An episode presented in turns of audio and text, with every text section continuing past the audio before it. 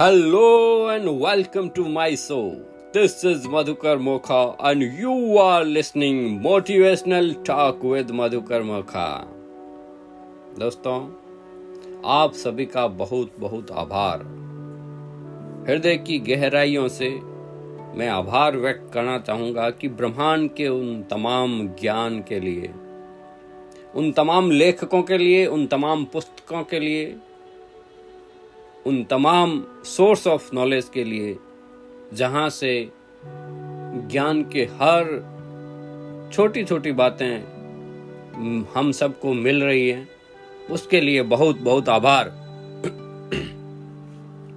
दोस्तों, अभी जो सीरीज़ हम बात कर रहे हैं, कल आपने सुना होगा आदत के लिए एग्रीमेंट आशा करता हूँ कि आप सभी ने वैसा किया होगा। क्योंकि दोस्तों, आप जानते हैं, अरे ज्ञान तो सबके पास भरा हुआ है। सारे लोग बोलेंगे, साहब, पता तो मुझे है, लेकिन क्या आपको पता है कि जब तक आप उसका उपयोग नहीं करोगे, तब तक वो ज्ञान महज इंफॉर्मेशन है। You are carrying a bundle of information in your brain encyclopedia बना के अपने ब्रेन को रखा हुआ है भार की तरह। दोस्तों, वो ऐसे काम नहीं आएगा। समझ में आया? नहीं आया। चलो, ये हुआ क्या था मैं बताता हूँ। ये ऐसा ही है, एक उदाहरण के साथ बताता हूँ कि क्या हुआ। एक माता पिता थे जो एक डॉक्टर के पास अपने दुबले पतले कमज़ोर बच्चों को लेके डॉक्टर को दिखाने के लिए गए कि साहब, ये हमारा बहुत कमज़ोर बच्चा है, इसको कुछ आप इलाज करो। तो डॉक्टर साहब ने क्या किया कि एक हेल्थ टॉनिक देते हुए उनके माता पिता को कहा कि ये लेके जाओ, बहुत ही अच्छा है। बच्चे के बड़ा होने तक ये हमेशा घर में रखना। जिन घरों में ये टॉनिक होता है ना, उन घरों में बच्चे कभी बीमार नहीं पड़ते। और उनका बहुत बढ़िया शारीरिक, मानसिक विकास होता है। तुम मेरे पास एक महीने बाद आना, देखना इस टॉनिक से कितना सुधार होता है। ठीक है साहब, ऐसा करके माता पिता खुश हो गए, और वो बच्चे के साथ खुशी खुशी घर आ गए। एक महीना से ज़्यादा हो गया साहब। एक महीने से ऊपर हुआ और वापस डॉक्टर साहब के पास पहुँचे उस टॉनिक की बोतल के साथ ही। और डॉक्टर साहब के ऊपर जाते ही गुस्सा हुए कि, डॉक्टर साहब, ये क्या है? कुछ भी नहीं फ़र्क पड़ा बच्चे के ऊपर तो और आप कह रहे थे कि एक महीने में ही फ़र्क पड़ जाएगा। तो डॉक्टर साहब ने वापस जब देखा तो डॉक्टर साहब ने बोतल को उनसे जैसे बात की ना तो उस बोतल को देखा। बोतल को देखते ही डॉक्टर साहब ने अपना सिर पीट लिया। अरे, पूरी बोतल तो ज्यो की त्यों भरी हुई है। आपने तो ढक्कन भी नहीं खोला इसका अभी तक। तो वो माता पिता बोले कि, मगर डॉक्टर साहब, आपने पिलाने का कब कहा था? आपने तो कहा था कि जिस घर में रखने से ही ये हो जाता है। तो यही बात है दोस्तों। कई बार कई बार ऐसे ही होता है कि भाई आपने तो यही कहा था साहब, ये तो रखने के लिए कहा था बोतल तो अब इसको पियेंगे नहीं तो कैसे उपयोग में आएगा? कैसे आपकी हेल्थ बढ़ेगी? शारीरिक, मानसिक विकास आपका कैसे होगा? तो ये भी ज्ञान के मोती हैं, इसको भी यूज़ करना पड़ेगा। अगर आपने अभी तक एग्रीमेंट नहीं बनाया है या आपने नहीं पता किया है कि क्या आदतें हैं तो कैसे आप उसको ब्रेक करने वाले हैं?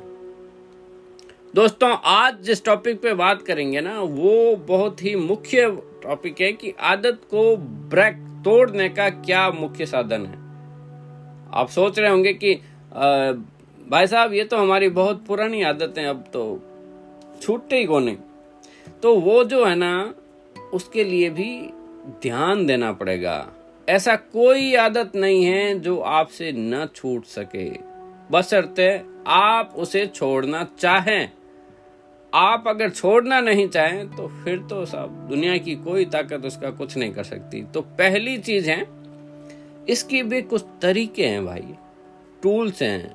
दुनिया ने इनके ऊपर बहुत ही काम किया है। लोगों ने इतना ज्ञान सहेज के रखा है कि इसको छोड़ने के लिए भी छोटे छोटे टूल्स हैं। मैं आज आपको बताऊँगा कि कोई भी आदत आपको ब्रेक करने के लिए क्या करना है। तो इसमें सबसे पहले चीज़ है ना, वो है ऑब्ज़र्व करो। आप उस चीज़ का ऊपर गौर करो, दर्शन करो। आपकी आदत बुरी आदत तभी छूटेगी जब आपको पता चले कि मेरे अंदर ये आदत है और उसको आप माने। कई बार तो लोग भाई साहब, लोग मानते ही नहीं कि मेरे अंदर तो ऐसा है ही नहीं। कौन कह रहा है? मेरी कोई ऐसी आदत नहीं है। तो ऑब्ज़र्व करना बहुत ही ज़रूरी है। क्या था? कि जब तक आप उस चीज़ की जो परिणाम है ना, कोई भी आदत के लिए, बुरे से बुरा, तब तक आपको उसका पता नहीं चलता है। तो सबसे पहले तो हमें ये देखना है कि जैसे हमारी आदतें हमें कहाँ लेके जा रही है। ये जानना होगा कि हम जाने या अनजाने या देखा देखी कई सारी गलत आदतें बना देते हैं और ये आदतें हमारा विकास कर रही हैं या हमें पीछे ले जा रही है जीवन में। इसका दर्शन होना बहुत ही ज़रूरी है। दर्शन बोले तो उसको ऑब्ज़र्व करके हम ध्यान रखेंगे ना, तभी पता चलेगा। तो किसी भी गलत आदत से मुक्त होने का मुख्य कदम है उसको ऑब्ज़र्व करो। जिसके लिए पहला पॉइंट ये है कि पहले ये देखें कि आपके अंदर कौन कौन सी गलत आदतें मौजूद हैं। दूसरी बात है, वह आदत आपके अंदर आई कैसे? घर परिवार से आई? मित्र समाज से आई, या कोई कौन सी घटना घटी जिसकी वजह से आपकी आदत ही पड़ी? और तीसरा है कि ऑब्ज़र्व करें, दर्शन करें, आज की इस आदत का आपके जीवन के ऊपर कितना असर हो रहा है? यानी आज की तारीख में ये आदत आपके ऊपर कितनी हावी है? और चौथा पॉइंट है, जिसके अंदर आप ये देखो कि इस आदत से आपको कौन कौन से लाभ मिल रहे हैं। कुछ लाभ मिल रहे हैं, वो देखो। और पांचवा और मुख्य बात यह है कि जब आदत के विरुद्ध कुछ होता है तो अंदर किस तरह के भाव उठते हैं आपके? विचार उठते हैं, या किस तरह की क्रिया होती है? जैसे, आपका मन बहुत ही व्याकुल हो रहा है, या कोई शरीर में खिंचाव आ रहा है ऐसे इस तरह अगर आप दर्शन करते रहेंगे ना ऑब्ज़र्व करते रहेंगे तो किसी के भी मन में आ सकता है कि भाई, खाली ऑब्ज़र्व करने से क्या होगा? गलत आदत से मुक्ति हो सकती है। तो कोई भी चीज़ दिखाई देने लगती है ना, तब हमारे उसके प्रति विचार आते हैं दोस्तों, और उसके ऊपर काम करना चाहते हैं। और दूसरा पहलू यह है कि अंदर बसी हर छोटी से छोटी आदत का ज्ञान होगा। इंसान को अपनी बड़ी बड़ी गलत और अच्छी आदतों के बारे में तो पता होगा, पर कई छोटी छोटी आदतें हैं वो उसको दिखाई ही नहीं देती। इसलिए अपनी छोटी, बड़ी, गलत, अच्छी सभी आदतों को पूर्ण रूप से आप नोटिस करें।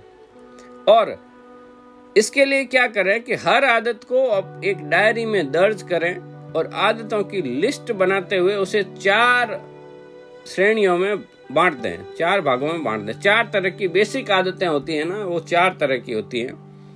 जैसे पहली है अच्छी आदत।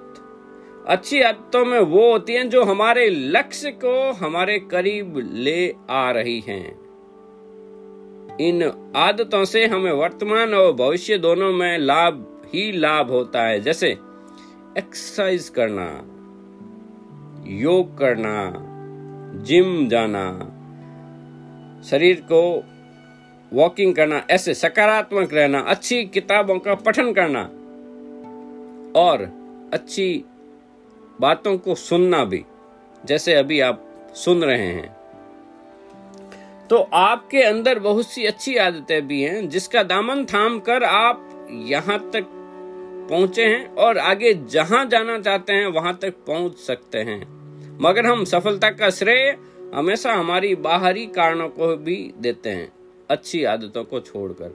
ये भी एक नींव है, दोस्तों। और दूसरा पॉइंट हुआ, गलत आदतों को भी ऑब्ज़र्व करना। गलत आदतें वो होगी जो आपको लक्ष्य से हमेशा दूर करती है। और ये आदतें ऐसी होती हैं जिससे इंसान अपना और सामने वाला दोनों का नुकसान करता है। इन आदतों को हम स्वयं भी झेलते हैं और दूसरों को भी नुकसान पहुँचते हैं। जैसे धूम्रपान, स्मोकिंग करना। खुद तो अपने फेफड़े जला ही रहे हैं, पर आसपास जो बैठे हैं ना, उनको भी दे देते हैं। और कहते हैं कि जो धूम्रपान करता है ना वो खुद तो उसका 10-15 परसेंट ही मिलता है और बाकी वालों को सबको दे देता है पड़ोस में। क्योंकि आप भी तो उसको इनहेल करते ही हैं। तो ऐसी जो आदतें हैं ना, या गाली गलौज करना, सामाजिक नियमों का उल्लंघन करना, झूठ बोलना, ऐसी बहुत सारी आदतें हैं दोस्तों। जब आप इसके होश पूर्वक जब आप उसे देखेंगे ना, तब धीरे धीरे ये आदतें टूटनी पड़े, शुरू हो जाएगी और ढीली पड़ जाएगी। इसकी भी पूरी विधि हम बता, बात करते रहेंगे। तो तीसरी आदत हो गई, जो ग्रुप हुआ, वो हुआ न्यूट्रल आदत। अब न्यूट्रल आदतें जिसका कुछ खास ना तो उसका कोई गलत है, ना अच्छी है, न बुरी है, और न ही जिसका कोई नुकसान है, न कोई लाभ है। जैसे बात करते करते जैसे बालों में हाथ फेरने की आदत बार बार कुछ थूकने की आदत, या दूसरों से बात करते वक्त बीच में ज़्यादा बोलने की आदत बैठे बैठे ऐसे ही पैर हिलाने की आदत। तो कुछ ये आदतें ऐसी हैं जिससे होना कुछ नहीं है ऊपर। पर जब आप इसको ऑब्ज़र्व करेंगे ना, आप जब छोड़ना चाहेंगे, जागृति के साथ किया गया जाता है तो इसको अपने आप ये सारी चीज़ें हो जाएगी। ये भी आपको नोटिस करनी है कि मेरी क्या आदत है। और चौथा पॉइंट है, मंद आदत। मंद आदत यानी ऐसी आदत जो हमें गलत नहीं लगती है, पर भविष्य में बदलने की आवश्यकता पड़ सकती है। उदाहरण के लिए, जैसे किसी की आदत है कि वो रात को दो बजे सो के सुबह ग्यारह बजे उठता है। ये उसकी दिनचर्या बन चुकी है। इसलिए ये आदत गलत लगती नहीं है।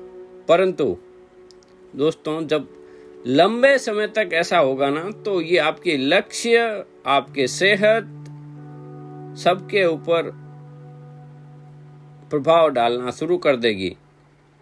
तो ऐसी आदतों को मंद आदत कहा जाता है। हमारी मंद आदतें कुछ इस तरह हमारे अंदर समाई होती हैं कि हमें एहसास ही नहीं होता है कि हमारे अंदर इनकी वजह से कुछ बीमारियाँ भी पनप रही हैं।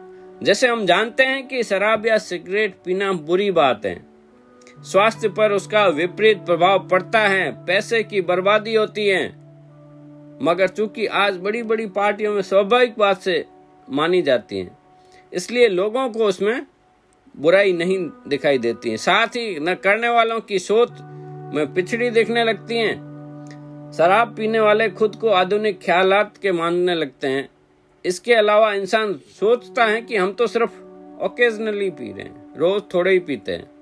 लेकिन जब स्वास्थ्य पर असर पड़ने लगता है, जेब पर असर पड़ने लगता है या परिवार पर असर पड़ने लगता है, तब आँखें खुलती हैं। अरे, ये आदत तो बन गई। मेरे लिए अच्छी नहीं है। तो दोस्तों, आदत को तोड़ने का सबसे तो पहले है कि शुरुआत में ही आप इन चीज़ों से बचें, जब वो कमज़ोर रहती हैं। अगर उसने अपनी जड़ें जमा ली तो फिर से आपको ऐसे ही धीरे धीरे उस जड़ों को काटना पड़ेगा। उसका जो जिसके ऊपर वो टिकी हुई है ना, उसको खोखली करनी पड़ेगी। तभी ये संभव रहेगा। सीधे के सीधे अगर आप एकदम उखाड़ने की तोड़, तोड़ने की कोशिश करेंगे ना तो हो सकता है दो दिन या तीन दिन या कुछ महीने। जड़ से उखाड़ना इसलिए बोलते हैं कि जड़ से उखाड़ना मतलब पुनः धीरे धीरे धीरे उसकी जड़ को खोखली करके काटनी वहाँ से। तब वो आदत छूटेगी।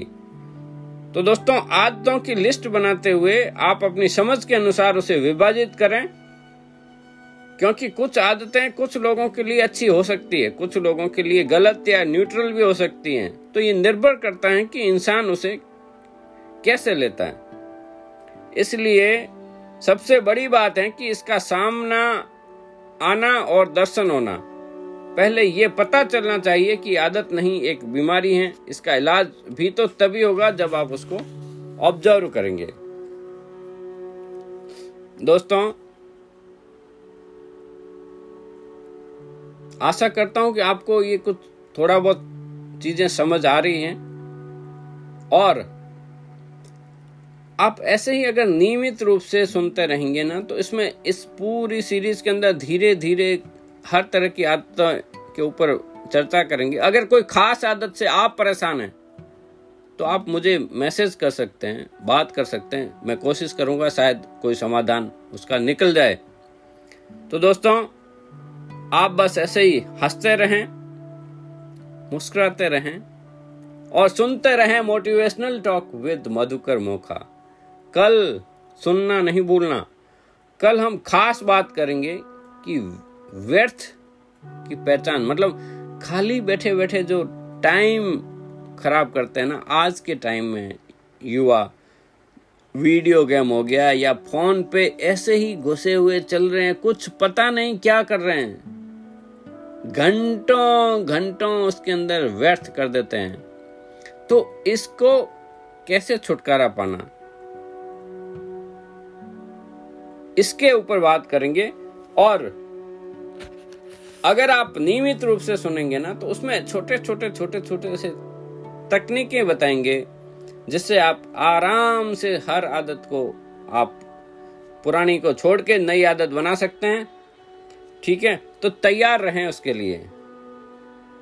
कल फिर मिलते हैं एक नए एपिसोड के साथ। तब तक के लिए जय हिंद, जय भारत।